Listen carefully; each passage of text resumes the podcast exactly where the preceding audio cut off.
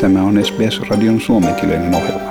Muita mielenkiintoisia aiheita löytyy osoitteesta sbs.com.au/finnish. Tämän vuoden alussa, kun oli toinen virallinen koronavuosi alkamassa, päätimme hankkia lemmikin meidän perheeseen. Tilanteessa, että lockdownien ja muiden rajoitusten takia jouduimme viettämään aikaa 4 seinän sisällä, niin ainakin meillä olisi seuraa lemmikistä, joka ei myöskään matkustele pitkälle oman kodin pihapiiristä. Lähistöltä löytyy kissanpentuja kasvattava farmiyrittäjä, jonka uuteen poikueeseen kävimme tutustumassa.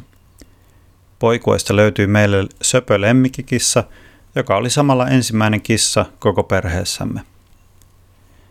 Hankimme kissan huhtikuussa, ja minulle sen jälkeen tuli pitkä työmatka Suomeen, joka kesti toukokuusta kesän yli syyskuuhun asti. Olin poissa koko tuon ajan Australiasta, eli olin poissa tosi pitkään, yli 4 kuukautta. Kun tulin takaisin, kissa ei enää tunnistanut minua ja suhtautuu valtavalla epäluulolla minun läsnäoloon. Muistan selvästi sen ensimmäisen illan, kun istuin sohvalla ja kissa vaan tuijotti minua pitkään ja hartaasti. Se ei pystynyt ymmärtämään, että mitä tuo mies tekee tässä talossa. Ja vielä monta päivää sen jälkeen kissa suhtautui varovaisesti ja epäillen. Tätä seuraavaa temppua minun ei olisi pitänyt tehdä, mutta se vain juolahti mieleen väärällä hetkellä.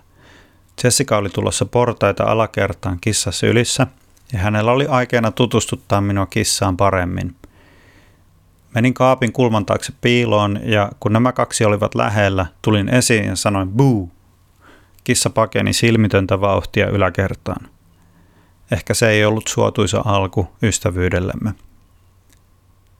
Kissan suosikkiharrastus on juosta kärpästä ja torakoiden perässä, ja niitä meidänkin huushollissa valitettavasti aina välillä näkyy.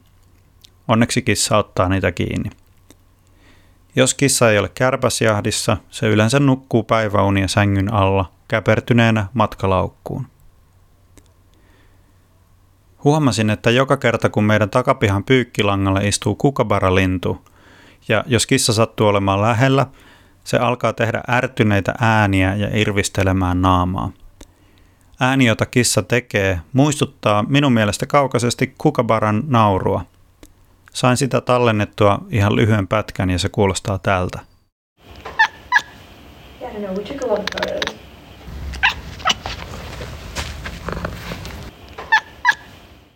Meidän päivittäinen rutiini on sellainen, että yleensä minä herään perheestä ensimmäisenä.